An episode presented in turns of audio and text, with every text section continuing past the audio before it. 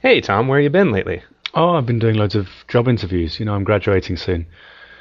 Um, I've just got to work out what to do next.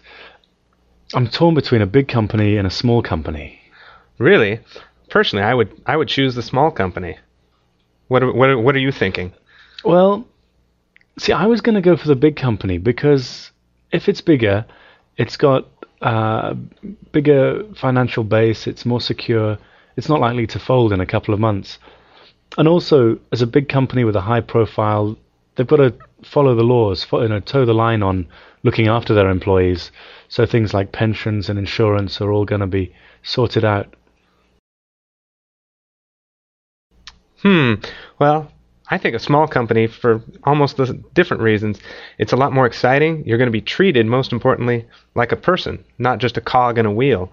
And, you know, you're young. You don't need to worry about your pension just yet. You're not that old. You know, you can you can get by.